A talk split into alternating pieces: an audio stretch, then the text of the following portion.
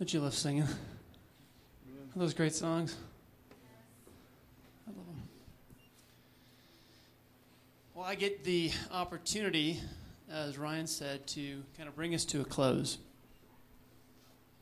and to try to wrap a few things together for our week. And part of what, um, as I was thinking about where are we at right now in our week together? What questions might be on our mind as we sit on a Friday night, the last night of YXL? What are we wondering? What are we thinking? As we pass the tissue box. I think it's very high. Well, I think the question that we're asking is um, what has God taught us this week? Spencer, you got to wipe your wipe your face with the box. there you go. What has God taught us this week from the book of Hebrews? But not only that, what has God taught us from uh, everything? We've been in His Word. We've been hearing from Grace Talks. We've been praying. We've been singing. Um, we're singing songs that are rooted in Scripture. Um, God has been speaking to us. What has He been saying? Well, I wanted to turn us back to the text we started with, which was Hebrews 12, and look at it one last time to say, where, where are we and what, what is God wanting to tell us? And in part, I'm going to share with you tonight a little bit of what God has been teaching me. And hopefully that's a benefit and encouragement to you. Let me read our text again from the book of Hebrews. If you have a Bible, please turn there.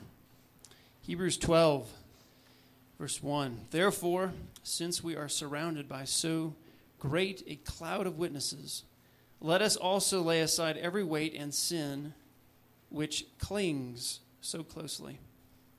And let us run with endurance the race that is set before us, looking to Jesus, the founder and perfecter of our faith, who for the joy that was set before him endured the cross, despising the shame, and is seated at the right hand of the throne of God. This is God's word. Would you join me in prayer? Father, thank you for your word. Lord, would it ring true tonight? Would you give me the words to speak, and would you give us hearts to hear what you would say to us? In Jesus' name we pray. Amen. Okay, well, what have we learned from this week? In part, I want to do a bit of a, a little bit of a review. All right. What have we learned? What does this text say then that we've been kind of pulling out Remember how Ryan said this whole text has it has this uh, this the first word in it is therefore. Every time you see a therefore, you should go, what's what comes before it? That the speaker's trying to go, therefore, therefore what? Well, Ryan's been taking us back. He's been taking us into back into chapter 11, and he's been pointing out all these Old Testament stories of people commended for their faith. We're commanded to endure a race. It's not a sprint, it's an endurance. I don't know about you, when I'm listening to Ryan talk about riding his bike, listen, I've done, I've done some long rides before, but some of the rides that he's describing, I think I'd just be sick and fall over. Because it does take that much endurance. But if we remember, that's what God's calling us to. He's calling us to endure. So this is actually a, a, an imperative, which means it's a command you endure, and it's also an encouragement. You're encouraged to endure. But here's one that kind of stuck out to me. Okay, last night we talked about Rahab, and she was commended for her faith. Okay, did anybody hear the two words in there that said Jesus is the author and perfecter of our faith? Yeah. Author. When an author writes a book, was there anything on the page before he started? No, that's that's the beauty of an author. Author starts with nothing and he he brings it out. Christ authors your faith. He authors mine and he authored Rahab's. And that's part of what Ryan was bringing forward. But also, I love what this text says because it says that Jesus perfects our faith. Remember how Paul, actually Patrick, Patrick was talking about in sanctification. Paul talked about in glorification. That Jesus actually enables us to, to die to sin. He sanctifies us. He makes us holy. Um, and then eventually he glorifies us and makes us completely perfect, completely new. Author and perfecter. Um, if I was saying that the two words that most stuck out to me this week, this is me. I'm listening, you're saying, John, okay, this is my testimony time. What did God teach you at YXL? I'd say, in fact, my wife kind of asked me that uh, this morning on the phone. She said, What are you learning up there? Good question. What am I learning? I said, Well, I'll tell you what I'm learning. I'll tell you what, what's really standing out to me is that this text says we're supposed to run, we're supposed to run a, run a, a race, and the way that we run is we look. And we look to the author and perfecter. And I keep coming back to author and perfecter, author and perfecter. What, what does that mean? Well, so I started looking at it, and if, if you turn with me, we'll do a little sword drill. Go to Romans 8. Paul was in Romans 8 earlier. Let me show you something. Romans 8. Romans 8:30 says this, "And those whom he predestined, he also called, and those he called, he also justified, and those he justified, he also glorified." Who's doing the action in this one? God's doing the action. He he predestined, he called, he justified, he glorified. Jesus starts it. That's what I'm learning. That if I'm going to have faith, he gives it to me. But not only that does he give it to me, just like Rahab, he actually perfects it. And Paul, Paul already showed us that. In Revelation 21, he, that's the, the perfect perfection. We're made completely new. We're on this upward trajectory with Jesus. Ryan's been going, um, has been showing a lot of Old Testament uh, examples. Does anybody remember the uh, Apostle Peter? We've been in the Old Testament so much. Anybody remember Peter? Yeah?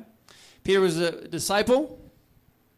Um, and if you if you look at the story of Peter, I just want to use him as an illustration today because Peter uh, Peter's pretty rough around the edges. In fact, the first time we meet up with him, he's fishing, and um, and he and he just he kind of jumps at things, right?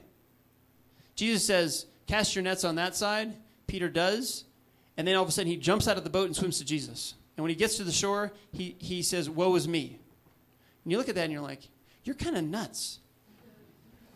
First of all, what compelled you to jump out of the boat and make that sort of a sort of a move? But you come to come to look at it, you realize it's because Jesus, just like he revealed himself to Rahab, Jesus reveals himself to Peter. And he calls him. And Peter responds and he follows him. Um, if you look at the story of Peter, uh, later on, Peter Peter actually walks on water. Anybody remember that story? It's crazy. They're in a boat. It's going up and down. It's going, and they see somebody out on the water, and it's Jesus. And Peter goes, "Is that you? If it's you, call me to come out to you." What does Jesus say? He says, Come. So Peter gets out and he walks on water. Nobody ever does that. Jesus is the only one.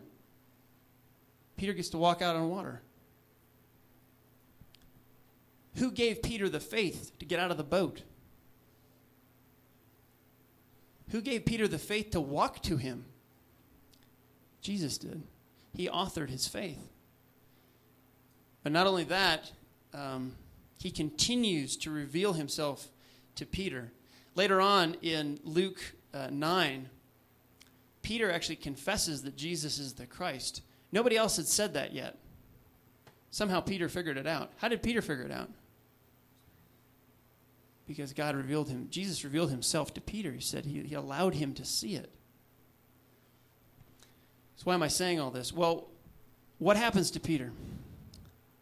Peter makes this great proclamation. He says, Jesus, you're, you're it. You're the Christ. The whole Old Testament was pointing toward you. I get it. I see it.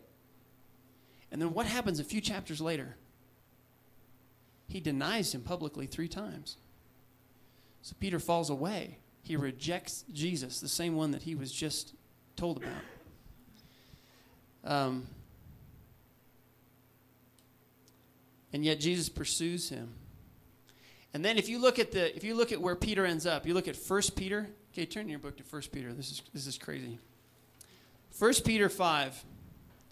Okay, so you got this guy who Jesus calls, he jumps out of boats. You look in other places, he actually cuts off guys' ears because he's really, you know, like he's hot tempered and he does, you know, he's really not a patient guy. He's not a calm person. He's not somebody who, you know, you look at him a lot and you're like, you're not like Jesus. Why did Jesus pick you, anyways? And yet, the same Peter who, who denies Christ, when you get to 1 Peter, this is, this is a book that, that he wrote, okay? Read this 1 Peter 5 6. Listen to what he ends up writing. He says this He says, Humble yourselves, therefore, under the mighty hand of God, so that at the proper time he may exalt you. Humble yourselves, therefore. Peter is a radically different guy by the time you get to this point in his life. He is not the same guy back there that he is when he writes this book. Do you guys see where I'm going with all that? What did Jesus do to him? He called him, he author, authored his faith, he gave him faith, and he actually transforms him, he changes him into a really different guy.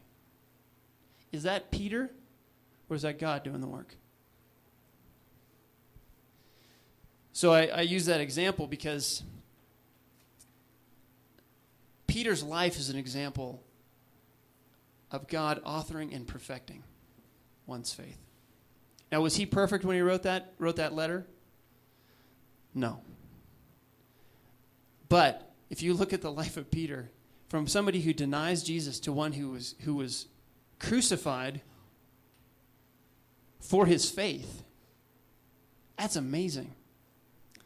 Why do I share that story to you? When you're tired and it's late, and this is the last night of YXL. Why did I do that? Why did I spend time to do that? Because this, this is what give, this is hope. This is Peter's hope, and this is our hope. It's my hope. So, as, you're about to leave YXL, some of you, this is your senior year, and you're about to go to college. Okay, there's a lot of um, I heard it in your voices as you're standing up here. Anxiety, fear of the unknown. I don't know what's going to happen. This, I know what this is like. This is so encouraging to me. I don't, I don't know what's coming. Maybe there's some fear in there, but I don't know who I will be when I get to college. I don't know who I will be when I go back home. Maybe you're like me when I came to YXL. And I came here, okay, 20 years ago. Whoa. Seriously. And uh, I had fears, I had doubts, I had sin. I had sin I wasn't admitting. I still have sin that I don't admit. But this, this is hope. Okay? What this is saying is that God is in the process of making you like Him. That He authors your faith and He will not leave you. You will not be overcome. When you go back wherever you're going, He is with you. Okay? You're in this room right here and you feel you feel each other's presence. You feel friendship. Um, and this is a beautiful thing. This, I'm convinced that this is a foretaste of heaven. All right? This is what you're made for because you are the church. And the hope of the gospel rings true in your life and it rings true in mine. And when you leave, that hope goes with you. If you're walking back into a situation and you are uncertain, if you're walking into a situation where you um, you're walking back and going, Lord, I, I am struggling with this. I need you. There's hope. Let me tell you what, that, what, what this hope does, okay? This hope gives faith. This hope transforms. You, you, if we read this, you, you might hear two things. One, run the race, but actually you can't run it. So what do you do? You know what it says you're supposed to do? Look. You look to Jesus. What's the one thing I want you to be able to say when I'm leaving YXL, when I'm going down? What do I take with me from this passage, from this week together? Jesus has paid it all. He's paid for your sin and mine. And because of that, He has the power to conquer sin in your life and change you into a new person.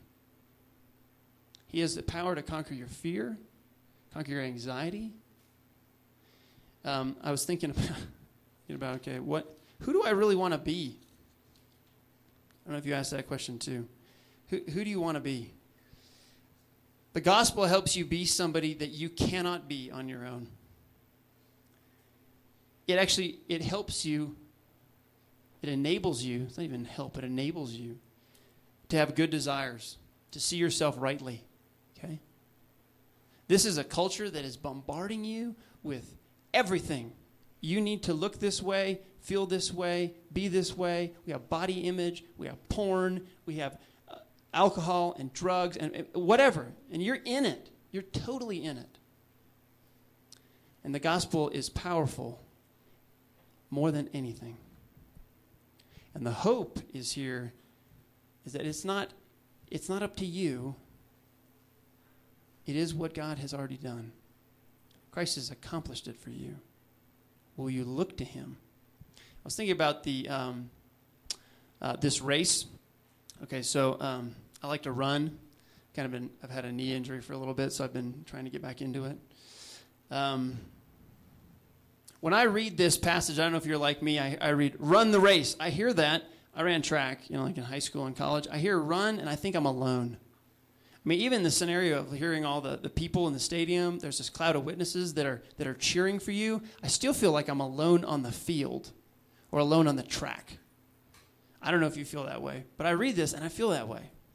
And it says, Run the race and look to Jesus, the author and perfecter of our faith.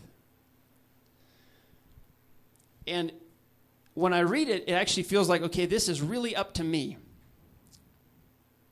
And, and Jesus is just kind of like, it's like he's doing this little push right here, and like the fanny push, you know, where you're running.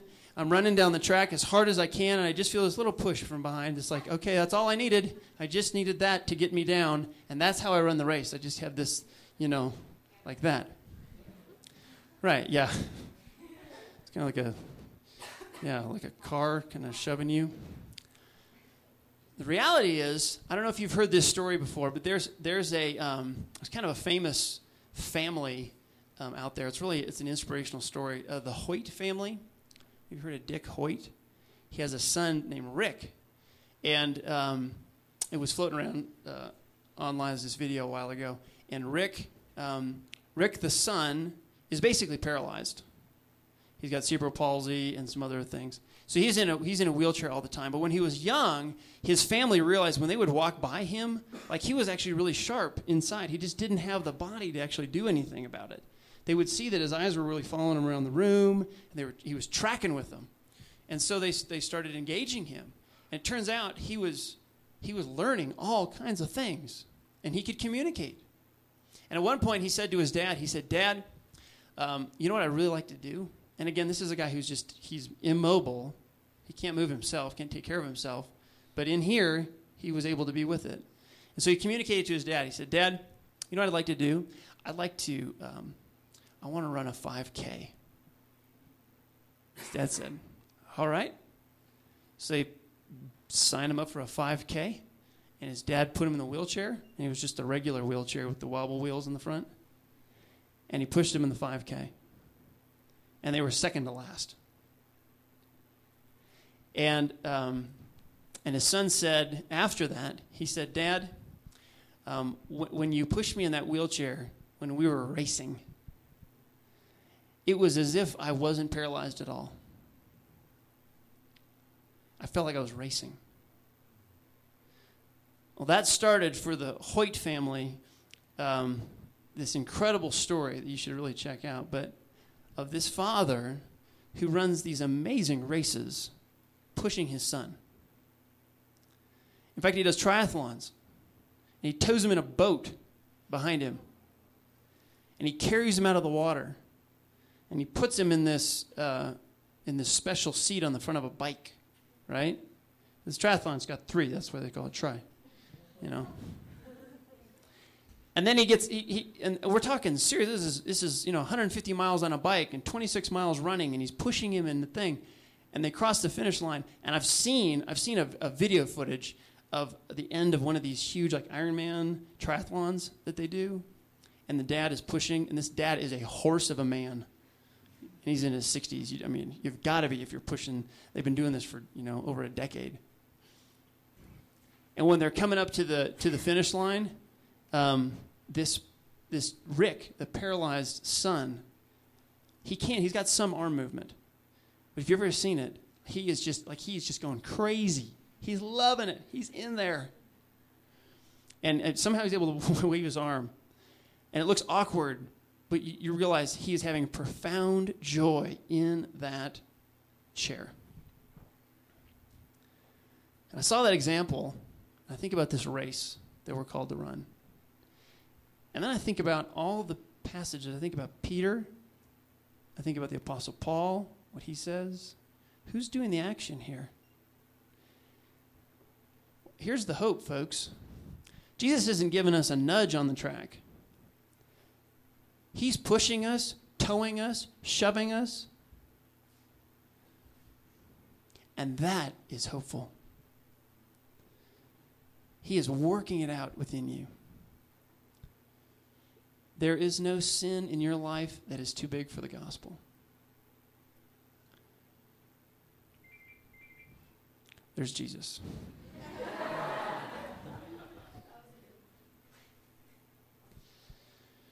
So, what's your takeaway? Well, if you're reading this passage, your takeaway is say, well, how do I do this? How do I actually run this race? How do I, how do I trust Jesus with my life, with my sin? with my prayers, with my desires. I don't have the right desires. How do I do that? Well, if we look back at this passage, it says, Look to Jesus, the author and perfecter of your faith. Look at him. I just thought about um, if you are seasick on a boat and you want to feel better, you know you do? you have to look at a, at a, at a fixed point on the shore that does not move. That's what they'll tell you. I've been very sick on a, sea, on a, on a boat doing. They said, just look out there. If you're lost at sea, where do you look? You look to the North Star. You can see it. It's right up here. Pretty sure Pepke pointed that out to me the other day. And then I thought of my, my, my littlest son, okay? When little kids get hurt, they don't know what they're supposed to do. Have you ever noticed this? They can fall over, they're running full speed, they crash into a tree, they go, bam! And then they go, and they're bleeding. And they look at you. And what they tell parents is if you freak out, he freaks out. Right? If you're calm, he'll be calm. It depends what you, what you look at. And the encouragement and the hope comes from looking to Jesus, to continue to fix your eyes on Him, to meditate and understand that He has authored your faith and He will perfect it. This is the promise. It's the promise that Ryan was talking about that extends into the Old Testament with Joseph and Abraham. They were looking forward to the promise, and that forward promise defined their life in the present. So what do I want you to take away? Well, I hope I hope that you're able to simply look at Jesus and believe that he has authored your faith, that he will perfect your faith, and he will he will enable you to run the race before you.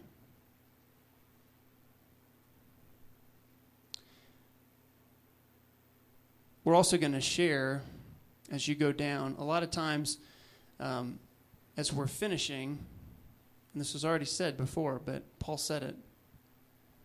The hope you have here is the hope you have wherever you're going. We're going to share in communion in a little bit. And communion is a celebration and a reminder of the promise that is forever yours in heaven, that has been secured for you in Christ. It is your hope, it's been secured. It's the gift. And we share in that. We share in that here, and we share that in your local church. And this is what you're made for. You're made for it here, and you're made for it in your local church because you're the body.